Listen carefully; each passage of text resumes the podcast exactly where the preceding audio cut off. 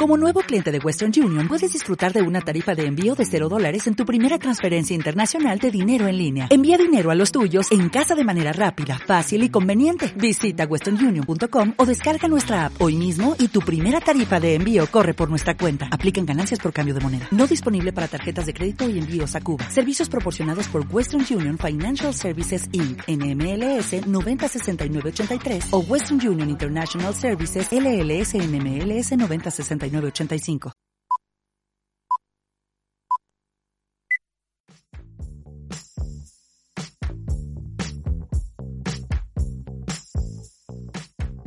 Hi everyone, this is Braulio Cuevas and welcome to a new episode of the Sin Excusa podcast. Uh, and as you can see, now the episodes will be in English. All of them, all of them will be in English because we have to diversify the podcast and in other countries. So today we're going to talk about the ay qué hueva se me fue el peso. No no no no no hasta que eh, o sea no no me creo capaz todavía de poder echarme un podcast completo en inglés. Y no creo hacerlo o no sé tal vez. Hola amigos cómo están bienvenidos a un nuevo episodio del podcast de sin excusa traduciendo todo lo que ya dije este, pero no, no, obviamente no van a ser en inglés, ni, ni creo que se lo hayan creído. Pero ok, el día de hoy estoy feliz, estoy emocionado porque vamos a hablar de un tema muy, muy padre y muy importante para lo que es el mundo del cine. Digo, ya vieron el título, ya saben de qué es. Vamos a hablar de nada más y nada menos que el guion cinematográfico. El guion, esa cosa que tanto es criticada, que tanto se dice, no, que tiene un gran guion, que tiene un muy mal guion, que tiene un super guion. Eh, y que es una parte fundamental en el proceso cinematográfico porque ahorita se los voy a decir porque tengo sed. Porque pues el guion es el arma principal o la primera arma para llevar a cabo un cortometraje, un largometraje, un mediometraje, cualquier producto audiovisual e incluso cualquier producto solamente auditivo, sea podcast, sea radio. El guion es la cabeza de todo ese, de todo ese rollo, ¿no? Hoy en específico vamos a hablar del guion de cine. ¿Por qué? Pues porque Sin Excusa es un podcast de cine, no de radio. Entonces, pues vamos a hablar de del guion cinematográfico. Yo creo que lo primero con lo que tenemos que partir es hablar sobre el guion, o sea, sí, güey, obvio, o sea, sobre qué es el guion, ¿no? Y para eso primero tenemos que tener en cuenta el término estructura. Así como un arquitecto necesita un plano para llevar a cabo su obra, su construcción, un cineasta necesita de un guion para poder filmar su película. Necesita de una guía que le permita identificar qué es lo que va a plasmar con imágenes y con sonidos. Entonces, pues sí, el guion lo es todo para una película citando a uno de los grandes maestros del cine, que es Akira Kurosawa. Él decía, con un buen guion, un buen director puede llegar a producir una obra maestra. Con el mismo guion, un director mediocre puede hacer una película encomiable, o sea, pasable, pero con un mal guion, ni siquiera el mejor director puede hacer una buena película. Con eso ya nomás nos damos la idea de que de que el guion es algo importante. No, a lo mejor estoy cometiendo alguna falacia de autoridad, de que porque Kurosawa lo dijo es verdad, pero por Dios, Kurosawa es un maestro y Kurosawa sabe de lo que está hablando. O sea, poner en tela de duda lo que dice Kurosawa con los años de experiencia que tuvo sería una reverenda estupidez. Entonces, pues sí, un guion de cine es primordial. Pero ¿qué es un guion de cine, bro? Ya estás divagando mucho. No estoy divagando, hermano, esto es necesario. Un guion de cine es un prácticamente un relato escrito en el que se desarrolla la historia de una película. Así de simple. Eso es un guion. Sin embargo, tiene muchísimo más profundidad de la que aparenta. Eh, primero que nada, tenemos que diferenciar la, eh, diferenciar las diferencias. Tenemos que identificar las diferencias entre guion y cualquier otro género literario, una novela, por ejemplo. Eh, vamos a agarrar ese ejemplo, el guion y la novela. A pesar de que ambos, el guion y la novela, narran una historia, la novela se lee, el guion se usa. ¿sí? La novela es un producto realizado con el único fin de ser disfrutado por un lector. Un guion es utilizado por el guionista, por el director, perdón, para guiarse a la hora de ir construyendo su película. La novela, yo, yo lo pongo así, la novela es el producto final de su respectivo arte, es decir, el producto final de un escritor de novelas es la novela ya hecha. Em, el guion, por su parte, es la guía para poder llegar al producto final, o sea, la película. No es el producto final en sí, sino es lo que va a dar paso a que el producto final se lleve a cabo. Entonces, otras diferencias. En una novela no tenemos un formato estándar. En un guion sí. La novela no es un texto destinado a que un grupo de personas trabaje con base a ella. Con base en ella, perdón. A diferencia del guion, pues em, la novela puede extenderse a las anchas del autor, ¿no? El guion tiene un formato estándar que la mayoría de guionistas y cineastas suelen utilizar para funcionar al 100%. En, en un cuento o en una novela el autor puede no poner un diálogo, puede indicarnos cuando un personaje habla directamente o cuando a lo mejor el diálogo lo dice el narrador, puede dividirlo en capítulos, puede no dividirlo, puede hacer lo que quiera, prácticamente es, es su bebé y él puede hacer lo que quiera con su bebé. En, en un guion, no. En un guion hay un formato y ese formato es fundamental. El guion está obligado a dividir el texto en escenas, por ejemplo, colocar en qué lugar se hace esa escena, si es de día, si es de noche, si es exterior, si es interior, el nombre del personaje que está hablando, la, la acción, la descripción de la acción e incluso la fuente y el tamaño de, del formato con el que se está haciendo el guion, ¿no? Digo, en este caso la fuente es Courier y el tamaño es 12 y es esa principalmente porque es la fuente adecuada que respeta la regla del minuto por página. Esta regla es muy sencilla, solo dice que una página equivale a un minuto de metraje. Y es esta letra porque el tamaño es el adecuado para que se respete esta regla. Si se cambia, por ejemplo, si ponemos, no sé, Arial en el mismo 12, la letra es un poquito más grande y va a ocupar más del más de la página y se va a hacer un revoltijo y los cineastas no van a saber ni qué onda con su existencia. Entonces, por eso se usa Courier 12 Courier 12 y creo que también se hace por, para referenciar a las a la fuente que utilizaban las máquinas antiguas de escribir, ¿no? Eso es meramente simbólico. Y como última diferencia, tal vez, muy importante, es que la imaginación, o sea, la imaginación no sabe de presupuestos. Narrar en palabras es totalmente gratuito. No necesitas un presupuesto. Narrar en imágenes y sonidos no es gratuito en lo absoluto y necesitas de un capital que te permita desarrollar las ideas que en el guion están plasmadas. En una novela tú te puedes explayar y poner, si quieres, a un mono de, no sé, cinco cabezas que hable 80 idiomas, sea verde o lo que sea que te salga de la cola, eso lo puedes poner, lo que se te plazca. No tienes que preocuparte por nada, em, no, nada más que tu imaginación eh, tenga coherencia y quizá también por el tiempo que te llevará a escribir la historia, ¿no? Un guionista debe tener muy en cuenta que todo lo que se escriba debe ser narrado con imágenes y, sonidos también.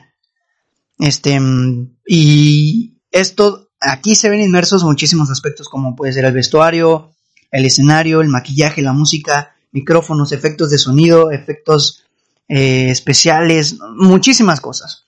Por lo tanto, la imaginación del, del, guionista en este caso se va a ver limitada al presupuesto que con el que cuente la película. A menos que seas un guionista de Disney y te permitan hacer lo que se te antoje.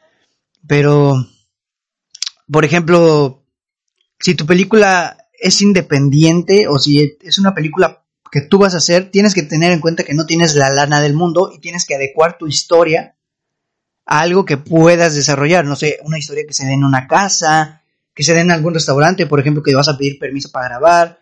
No sé, es muy importante, ¿no? Y, y pues es por eso que el guionista no se debe limitar solo a conocer sobre escritura y redacción. Debe conocer también otras ramas del cine por lo mismo, porque deben de tener en cuenta lo que se va a usar, los vestuarios que se van a utilizar, la música que se va a poner, todo ese rollo. Y pues sí, todo ese rollo es el guion cinematográfico. Es bastante simple la definición como tal, pero ahorita vamos a platicar un poquito más acerca del, vaya, del cómo funciona el guion, la estructura y todo. Perdón, se me, se me cortó esta porquería. Les decía que ahorita vamos a hablar un poquito más del guion y todo ese rollo, porque de verdad es algo muy importante. Toda película que quiera o que pretenda ser una buena película necesita un guion. Por ejemplo, si hablamos de películas, digo, hay películas que se han hecho sin guion o con el guion sin terminar. Por ejemplo, mmm, no sé, Sunset Boulevard, que es de los años 50. Esa película comenzó a firmarse sin guion. O sea, comenzó a firmarse sin tener el guion terminado. O, por ejemplo, en Hombres de Negro 3, en Men in Black 3, este... Mm, es un caso muy curioso porque en esa, en esa producción nadie podía ponerse de acuerdo en cuanto a lo que querían realmente mostrar en la historia. Y Sony, en la desesperación porque estaban gaste y gaste lana, pues les dijo, comiencen a filmar cualquier cosa, y pues porque me tienen que entregar la película antes de X fecha. No me acuerdo de la fecha, te, mentiría, no soy tan, tan sabio. Pero pues es, me hace muy curioso porque con esa falta de, organización terminaron, bueno, el guionista en este caso que se llama, no sé, tampoco me acuerdo de cómo se llama el guionista, se sentaba en un, en un banquito en el set, ahí en la esquinita del brother, a escribir al momento los diálogos que los actores iban a estar haciendo, este, pues a lo largo de la película, ¿no? Obviamente, pues eso no pudo seguir así, era un caos, era un desastre, la película iba a terminar horrenda. Entonces, pues la producción se tuvo que detener unas semanas hasta que el guion terminara por completo de, o sea, estuviera 100% completo. Entonces, esos son ejemplos de lo que puede pasar si una película se hace sin un guion, porque el guion es todo, el guion es la guía, el guion es el cimiento de tu obra, de tu película, en este caso. Así que ahorita vamos a hablar, entonces, ¿qué, qué es lo que compone un guion? ¿Qué, ¿Qué partes necesita un guion para hacer un guion? Y pues vamos a hablar de los elementos que componen al guion cinematográfico. Empezar por los más sencillos, como por ejemplo el tiempo verbal, que no es otra cosa más que el guion debe estar escrito en tiempo presente, ya que está explicando la acción que se va a mostrar en la pantalla, porque no, aunque sea flashback, ¿eh? aunque sea una escena del pasado, un flashback, el guion está narrado en presente. Eh, por ejemplo, también tenemos las escenas y las secuencias, ¿no? Que mucha gente las confunde. Una secuencia es una unidad, mm, ¿cómo decirlo? Una unidad argumental tal vez.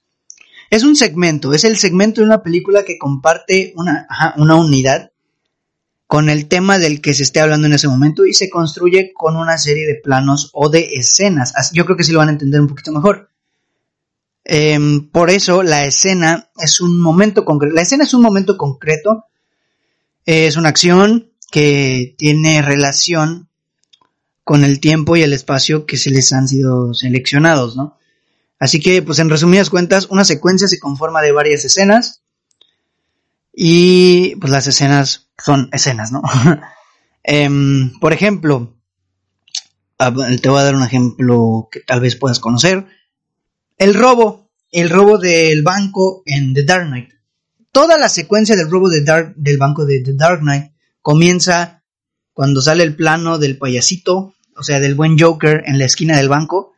No te lo puedo mostrar porque estamos en audio, pero más o menos te explico. Está este brother viendo al banco, es un plano en el que él está de espaldas a la cámara viendo al banco. Ahí empieza la película y ahí empieza la secuencia. Y termina cuando se está yendo el autobús que este brother se fue del banco. Ahí termina la secuencia. Dura, la verdad no sé cuánto dura, unos durará algunos 5, 6, 7 minutos más o menos, quizá menos, no sé la verdad. Y esta es una secuencia. Y ahí podemos agarrar varias escenas. Por ejemplo, la escena en donde Joker le dice al brother del banco, em, ¿cómo le dice? A ver, déjame acuerdo. Algo de, dicen que, que la gente extraña te hace más, algo, algo así, no me acuerdo sinceramente. Pero algo así dice. A ver, déjame acuerdo bien porque no quiero dejarlos a medias. No, no, no, no quiero dejarlos a medias con la. Ah, ya me acordé, ya me acordé. En esa escena dice. Dicen que lo que no te mata te hace más loco. Esa es la línea que dice el Joker. Y toda esa parte, esa partecita es una escena. Esa escena forma parte de la secuencia del robo del banco. La secuencia es un conjunto de escenas que tienen relación entre sí y intentan narrar algún tipo de subtrama o algo importante para la película. En resumidas cuentas, eso es. Otro ejemplo, otro elemento, perdón, muy importante que un guion debe tener es el argumento. El argumento es importantísimo. El argumento es en sí la misma película. Me explico. El argumento de una película es acerca de lo que se va a tratar tu historia. Es la base, es la trama que vas a desarrollar.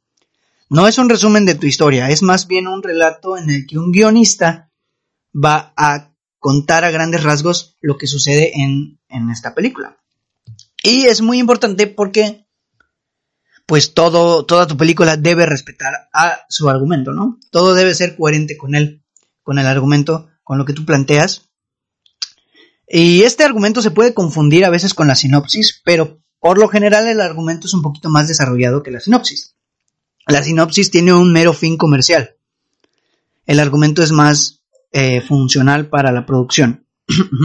por ejemplo, yo aquí te busqué el argumento de Interstellar.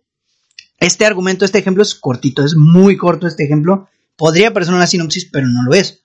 voy a leer. Dice, espérenme, voy a tomar agüita porque mi garganta está pidiendo auxilio.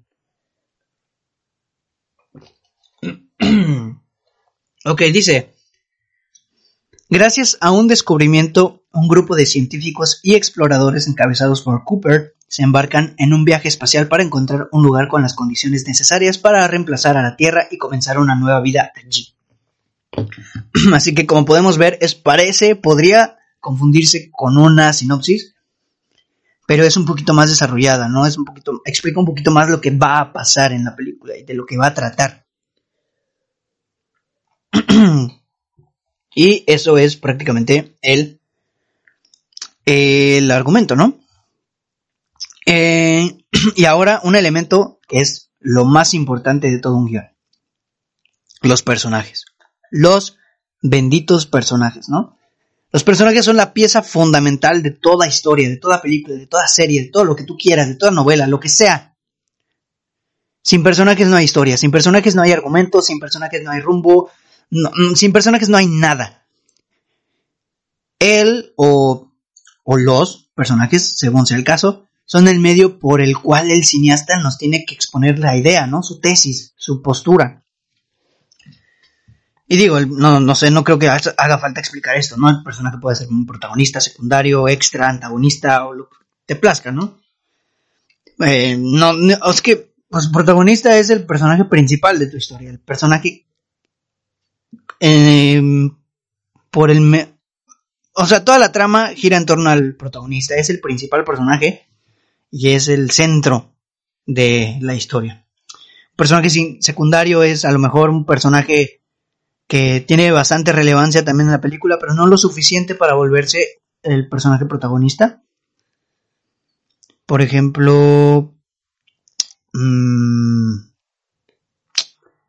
ay, justo ahorita no se me viene ningún ejemplo a la mente. Por ejemplo, Alfred y Batman. Mantengamos el mismo ejemplo de Batman. Alfred, eh, eh, ah, Christian Bale, que es este Bruce Wayne, es el personaje principal. Alfred es el personaje secundario. ¿Ok? También en la. En esta misma trilogía, en The Dark Knight Rises, eh, Batman, Christian Bale es el personaje principal y el personaje de Anne Hathaway es el personaje secundario. ¿no? Un extra, pues un extra es un extra. No creo que tenga que explicar que es un extra. El antagonista, pues es el malote, el villano, o por, o, no el villano, pero el que pretende impedir que nuestro protagonista cumpla con su objetivo. Y pues prácticamente son esos los personajes que deben de tener y que es un elemento principal, ¿no? Y ahorita hablaba del objetivo, ¿no? Del objetivo del personaje principal y eso es importantísimo también. Un personaje tiene que tener un objetivo. Eso es importante para saber que un guion es bueno o que un guion es malo, ¿no? Cuando sabemos que el personaje tiene un objetivo, un rumbo, ¿no? Necesitamos conocer qué es lo que el personaje pretende lograr en la película. Nos lo tienen que presentar. es, por ejemplo, hablamos de que es lo que el objetivo es lo que llega al personaje y que lo impulsa a seguir avanzando en la historia. Un personaje puede tener uno o muchos objetivos por, a lo largo de la película, pueden irse desarrollando. Por ejemplo, en The Mandalorian, vamos a hablar ahorita de The Mandalorian, que es una serie que funciona prácticamente igual el guion en una serie que en una película. Digo, a lo mejor no, pero es la, la misma esencia. En The Mandalorian, Mando o Din Djarin, como se llama el personaje principal, tiene un objetivo principal que es el llevar a Grogu, en este caso. Ah, vamos a hablar de la segunda temporada. Llevar a Grogu a, con un Jedi. Ese es el motivo principal. En la primera temporada el motivo era rescatarlo o evitar que lo sustraigan. Pero a lo largo de la serie siempre se van desarrollando más objetivos. Cada episodio se caracteriza de hecho porque es una aventura diferente. Entonces cada una de esas aventuras es el nuevo objetivo del personaje, ¿no? Todos esos objetivos relacionados y encaminados a que siga cumpliendo su objetivo principal. Pero al final de cuentas son los objetivos y nos lo presentan en la película. Sabemos qué está haciendo y por qué lo está haciendo. ¿Sí? Em, y esto es parte de su motivación del personaje, el por qué. ¿Por qué lo hace? ¿Qué lo motiva? ¿Qué es lo que lo impulsa a cumplir su objetivo? Necesitamos motivaciones para prácticamente todo. Es como la justificación o los argumentos de por qué hace lo que hace el personaje, ¿no? Por ejemplo, si la historia se trata de un güey que quiere la guerra, tenemos que conocer su motivación para ir a la guerra. Debemos saber por qué quiere ir a la guerra, ¿no? Si el malo es malo, necesitamos conocer por qué es así. ¿Por qué razones actúa como actúa? Y, de hecho, eso es lo que más falla en los villanos. Principalmente en los villanos, porque por lo general tienen motivaciones muy pedorras. A los guionistas les da hueva pensar en alguna motivación súper chida para un personaje, un villano. Y el... Y pues prácticamente se les olvida que la motivación es algo muy importante y necesitamos tener una motivación válida, no motivaciones pedorras que te saques de la cola. O sea, tienes que tener una motivación con sustancia, con solidez. Buena, una buena motivación, ¿no? y para conocer la motivación también necesitamos conocer a nuestros personajes. Que el personaje principal tenga un trasfondo, cualquier personaje que tenga un trasfondo, una personalidad definida, una construcción sólida, ¿no? Saber quién es, de dónde es, por qué es, qué quiere, cómo es, qué, qué, qué, le pasa al brother, qué necesita, ¿no? te voy a dar otro ejemplo. One Night in Miami, que es mi película favorita del 2020, que por cierto ya me lo viene el video de mi opinión sobre esa película.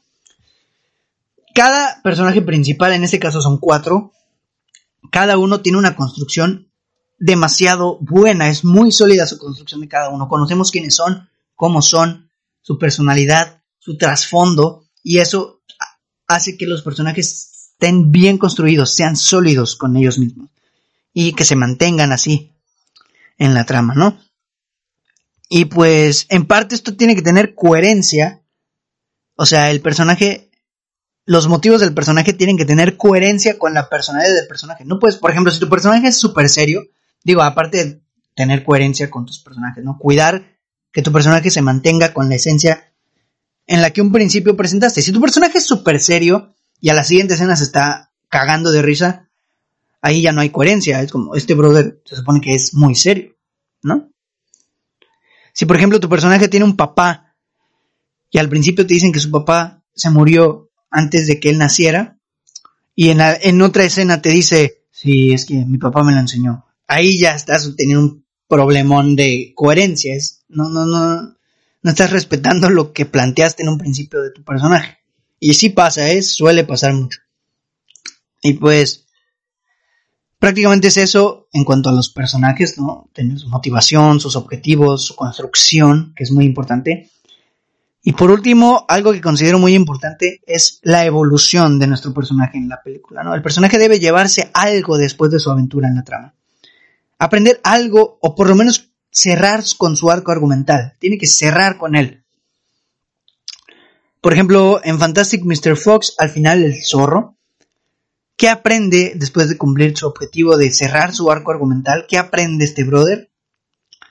El valor importante de la familia, que no importa si son pobres, si son ricos, no, le vale. Al final, lo, más importante es la familia. Eso es lo, el aprendizaje que concluye con el arco argumental. Debe concluir otro ejemplo, Match Point de Woody Allen. Al final el personaje no, no, quizá no aprende algo, pero sí cierra su arco argumental porque queda sufriendo porque sabe perfectamente que el brother mató a la persona.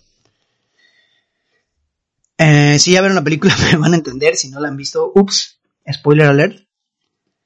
Pero se queda con una reflexión de por qué lo hice, no, no, no debí. Es un final un poquito abierto en cuanto a consideración del personaje, en cuanto al pensamiento que pueda tener el personaje, pero cierra su arco argumental. Y pues bueno, principalmente esos son los, los principales, valga la redundancia, los principales eh, elementos que un guion debe considerar para hacer un guion sólido, un guion completo. Espérenme, tomo agüita.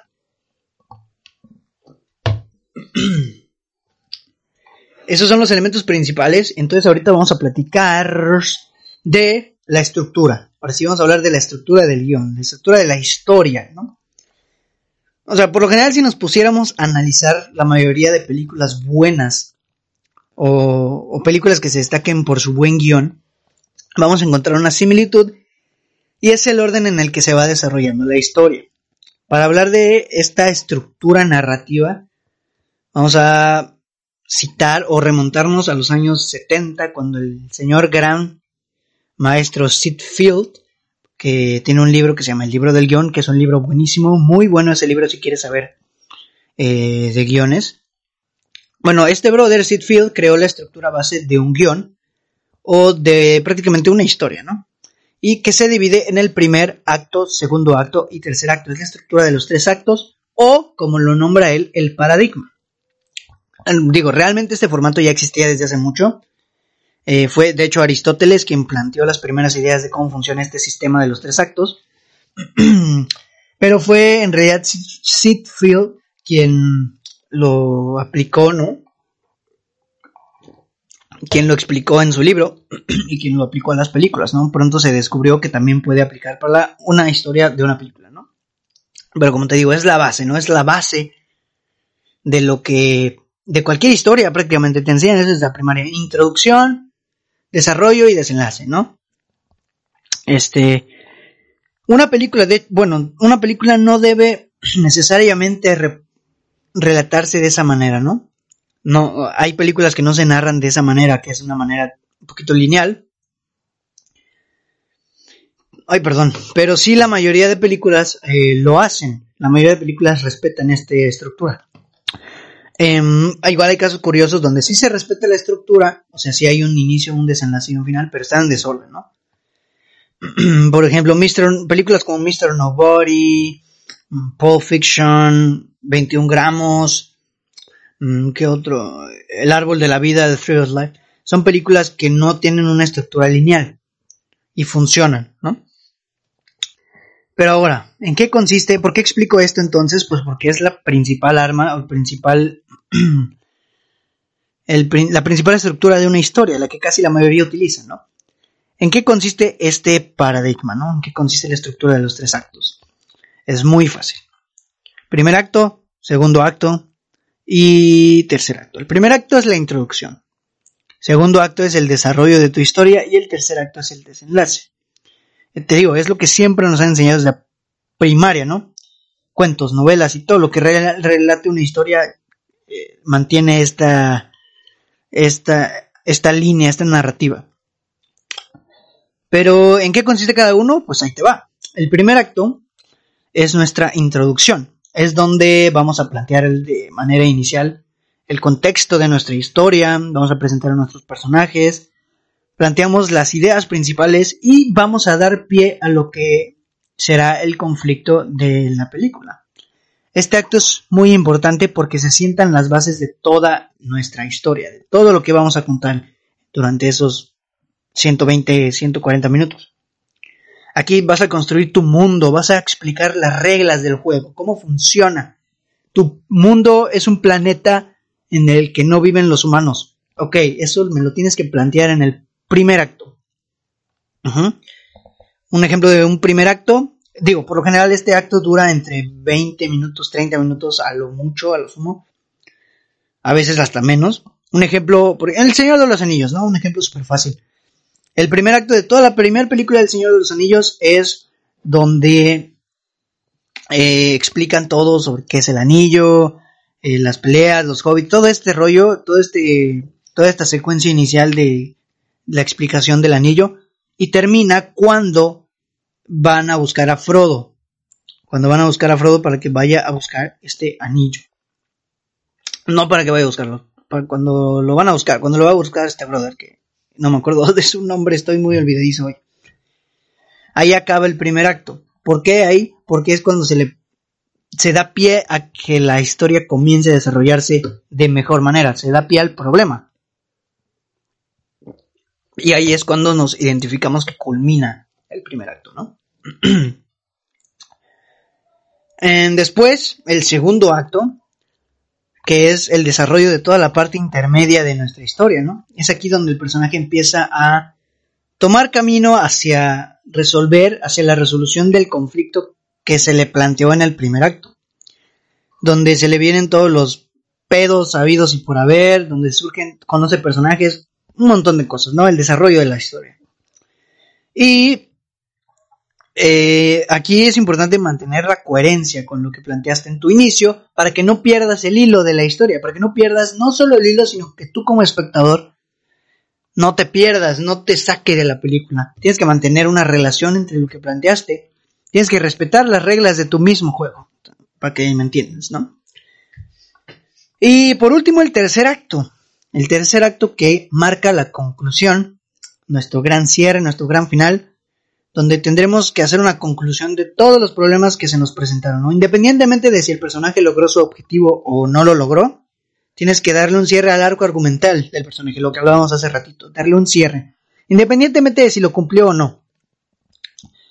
Eh, mucho ojo aquí con esto, ¿por qué? Porque, pues el es, que esto no es una fórmula, no es, no, es una norma, es más bien un principio, ¿no? Las normas te dicen esto es así, los principios te dicen esto funciona así. Sí, o sea, no te dicen tienes que hacerlo así a fuerzas, no, tiene que, esto puede funcionar, pero lo puedes hacer a tu manera. Em, y es aquí donde puedes modificar a tu antojo este rollo, pero pues por el mismo hecho de que funciona esta narrativa, la gente suele utilizarla, ¿no? Y pues también hay algo muy importante que tener en cuenta si queremos saber si estamos ante un buen guion o no, y es que debemos saber identificar muy bien los tres actos, debemos saber, o sea, dejando de lado el tiempo que se dividiría en... el primer acto son los primeros 30 minutos, eh, es una medida estándar, ¿no? El segundo acto, de los primeros 20, de los primeros 30 a los al minuto 90, perdón, del minuto 30 al minuto 90 y el último del 90 al 120. No es la medida estándar de una película que dura dos horas, por ejemplo. Y pues tomando en cuenta que esto, o sea, dejándolo un poquito de lado, tenemos que tomar más en cuenta que debe haber una interconexión, debe haber una relación entre cada uno de los actos, ¿no? Una relación que nos haga sentido la transición de un acto a otro, ¿no? Que todo lo planteado en el primer acto sea lo suficientemente convincente y también funcional para pasar al segundo acto, ¿no? Que todo esto que ya se construyó en la historia sienta las siente las bases para irnos eh, hasta lo que sería el final, ¿no? Y que tenga sentido, que esté bien planteado, no, no, no pedorreces que te salgan de la cola, ¿no? Que respete las reglas del universo que presentaste en el primer acto, ¿no? En el inicio. Por lo general, hay un momento que marca la transición entre acto y acto, ¿no? Este momento se llama plot point, así se llama plot point o punto, no sé, me sé el nombre en inglés que es plot point, punto de cambio, algo así. Y es el momento en el que sucede algo que cambia el transcurso de la historia, ¿no? El, que el momento en el que se presenta el problema que va a cambiar el rumbo de los personajes, ¿no? Y es aquí donde me refiero que tiene que tener sentido. No puedes sacar de la manga tus argumentos como lo hizo, por ejemplo, Star Wars en el episodio 9. Que, por ejemplo, aquí el plot point es, se cae en una cueva y casualmente en la cueva que se cayeron están los planos para ir a no sé dónde. Eso es un mal plot point porque te lo sacaste de la cola. Es un mal plot point porque no, no tiene convin no, no, no es convincente, no, es como, ay, qué casualidad que cayeron allá y eso, ahí está lo que necesitaban, no. Hay que saber identificar cuando un buen plot, cuando tenemos un buen plot point, cuando tenemos un buen impulsor de cambio. Debes construir muy bien la situación para que tu plot point sea totalmente convincente, brother. Por ejemplo, eh, un plot point buenísimo es el de super clásico también, el de Neo en Matrix, agarrando la pastilla. Ese es el plot point. Cuando agarra la pastilla, ahí es el punto de cambio, ahí es donde nos empieza a relatar realmente la problemática de la película, donde empieza a tomar rumbo la historia. Y ese es el plot point cuando agarra la pastilla. O sea, cuando elige la pastilla, ¿no? Implica el cambio, implica el inicio a la aventura en este caso. Y pues es principalmente esto lo que un guion necesita para desarrollar una historia sólida y concisa, ¿no? Digo, hay muchísimas cosas que cuidar. Por ejemplo, te voy a dar algunas cuantas, ¿no? Que los diálogos, por ejemplo, se me está olvidando, como que tus, tus diálogos tienen que tener sentido. Los diálogos, no hablo en plan de que para que tú hagas tu guion, sino para que también aprendas a identificar qué onda, ¿no? Tus diálogos, o los diálogos que estás viendo en una película deben tener sentido, tienen, tienen que ser buenos diálogos, ¿no? Tener buenos diálogos es muy importante, ¿no? Todo diálogo debe aportar algo, ¿no? Al igual que la construcción de las escenas. Todo diálogo debe aportar algo. Un diálogo no puede ser innecesario, no puede resultar absurdo, no puede resultar fuera de lugar. Tiene que aportar y significar algo para lo que trata la escena en concreto. Y esto pasa mucho con los discursos. O sea, los discursos o sea, cuando un personaje se para y empieza a dar su discurso, por lo general puede salir muy bien o muy mal. Puede ser un muy buen discurso introducido de buena manera o puede ser un muy mal discurso introducido de manera totalmente forzada. Y también depende mucho de la calidad de la escritura, no de la, no escritura, sino de la redacción o de la estructura de las oraciones. No puedes poner, si tu película es súper seria, no puedes poner un, un diálogo, digo, esto va a depender del tipo de película, pero si tu película es súper seria no puedes poner un diálogo demasiado chusco. Si tu película es cómica, pues igual y sí, puedes jugar con ese rollo, pero por lo general tienes que respetar eh, la esencia... ah, COVID, no es cierto. Tienes que respetar la esencia de tu película, ¿no? Ay, Dios mío, el vendedor. Espero que no se haya escuchado. Y bueno, ¿no? Eh, Ah, igual hablábamos de las escenas, ¿no? Tu construcción, la construcción de tus escenas. Las escenas tienen que ser necesarias, todas, todas. Todas tienen que ser necesarias para la, historia. O sea, no puedes poner escenas que no tengan sentido, que no, no, no, no, no, no tengan ni pies, ni cabeza, ni cabida en la historia. Por ejemplo, Wonder Woman 1984. Si ya la viste, em, por ejemplo, la escena, la primera secuencia esto aplica para escenas y secuencias, ¿eh? La primera secuencia que es donde están las Amazonas y están compitiendo por no sé qué. Y después la secuencia del, del supermercado. Si te pones a pensar, esas secuencias no aportan nada a la trama, ni siquiera para dar contexto. Nada, nada. O sea, la secuencia de la valentía de Wonder Woman y eso de cuando es una morrilla, una chiquitita, una niña, no, tiene, importancia en lo absoluto en la película. No funciona para absolutamente nada. No da pie a algo. No, no, no es un recuerdo. No es nada. Y la del supermercado tampoco. La del supermercado es, este puro pretexto para eh, la primera aparición de Wonder Woman en la película con el traje, ¿no? Es puro pretexto. No funcionan para nada. Y eso es importante cuidarlo. Que todas, todas las escenas que veas tienes que identificar su razón de ser. Igual, por ejemplo, retomando un poquito los los diálogos, hay que explicar que no haya sobreexplicación, sobreexposición, porque hay que recordar que es una película, que una película es visual y auditiva, o sea, tienes que mostrar también con imágenes. Alguien a quien le pasa mucho esto es Nolan, me duele porque a mí me gusta Nolan, pero pues hay que aceptarlo, las cosas como son.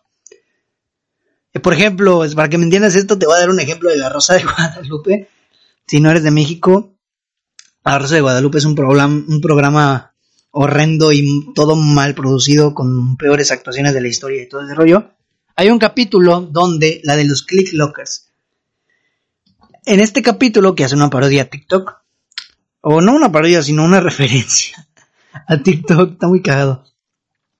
En este capítulo hay una escena en donde las niñas regresan de la tienda. Son dos niñas que entran a una habitación y una de ellas dice, Gracias a que pudimos llegar a ir a la tienda, encontramos lo necesario para hacer los click locks. Y es como, mm, tu audiencia no es estúpida, ¿sabes? O sea, obviamente, no tienes por qué, nadie en la vida real, que parte también de la credibilidad de cosas que pasarían en la vida real, mm, de que sean convincentes y verosímiles, nadie en la vida real, o sea, si yo voy a comprar una pizza con un amigo, no voy a llegar y, gracias a que fuimos a comprar la pizza, no nos vamos a morir de hambre. Es evidente que mi amigo sabe que fuimos a comprar una pizza y que no nos vamos a morir de hambre, no lo tengo que decir. Y eso es un ejemplo de sobreexplicación. Estás pretendiendo pensar que tu audiencia no entendió y obviamente es algo lógico. O sea, si entras con una niña con cosas, obviamente esa niña te acompañó. Bajo el contexto de la escena se sabe que la niña te acompañó. Entonces no tienes que decir, gracias a que fuimos a comprar esto, vamos a poder hacer esto. La niña ya lo sabe, no se lo tienes que decir, güey. E, e, es un ejemplo, ¿no? y, así funciona esto de la sobreexplicación, ¿no? E igual debemos tener en cuenta eh, si nos están explicando realmente bien las cosas, ¿no? Cuenta mucho que también tenga aspectos extraordinarios. Me refiero a aspectos fuera de lo común. Mm, que no sean estereotípicos, va. O sea, que no se vayan por la fácil, ¿no? Por ejemplo, y también me duele porque me encanta Star Wars. La fuerza en Star Wars es un... o muchas veces es usada como un argumento para zafarse. Es un irte a lo fácil de que, oh, me estoy muriendo, pues hago la fuerza y ya me salvé. Por ejemplo, es, es irte por el lado fácil. Tienes que, trabájale tantito, brother. Ajá. También tenemos que tomar en cuenta, por ejemplo, que tengas verosimilitud al explicar las cosas, que las cosas tengan lógica. Digo, todo depende de la intención el tipo de película que estamos viendo, pero que tenga verosimilitud, que se que, que, sea convincente bajo el universo de la película, que no se sienta falso, que no se sienta fuera de lugar. Importante también que nada quede al aire, que nada pues que nada se quede suelto sin terminar, que todas las subtramas concluyan de buena manera, de buena manera, no así de que, oye, este, y tu brother, ah, se murió. No, no, no, no así, o sea, explica, obviamente no demasiado, pero dale un buen cierre a tus subtramas, dale una conclusión. Es importante eso. estoy hablando dales porque, no sé, así, o sea, estoy hablando de tú, de tú, de tú, pero realmente esto es para aprender o lo que yo he aplicado para empezar a distinguir buenos guiones, ¿no? Y pues, ah, algo que pasa mucho también es que, bueno, es que eso ya lo expliqué, ¿verdad? Lo de los... Sí, es que eso es del guion, no, no, no me hagan caso de lo que estoy haciendo, ¿no? Este... Y pues bueno, realmente ya no se me ocurre algún otro aspecto de momento, a lo mejor algún volumen 2. Porque el guion es algo inmenso que se debe saber comprender y analizar. O sea, hay muchas cosas que hacen de un guion un muy buen guion.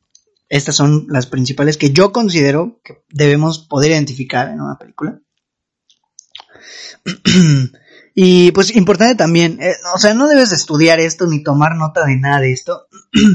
en un principio sí cuesta, porque en un principio no sabemos mucho, pero conforme uno va aprendiendo, pues vamos identificando cómo las cosas van fluyendo de buena manera, ¿no? Mientras más aprendes, más puedes rescatar y sobre todo si te pones a analizar o reflexionas acerca de la película, te vas dando cuenta de, ah, esto no funciona, esto sí funciona, esto está bien, esto está mal, ¿no?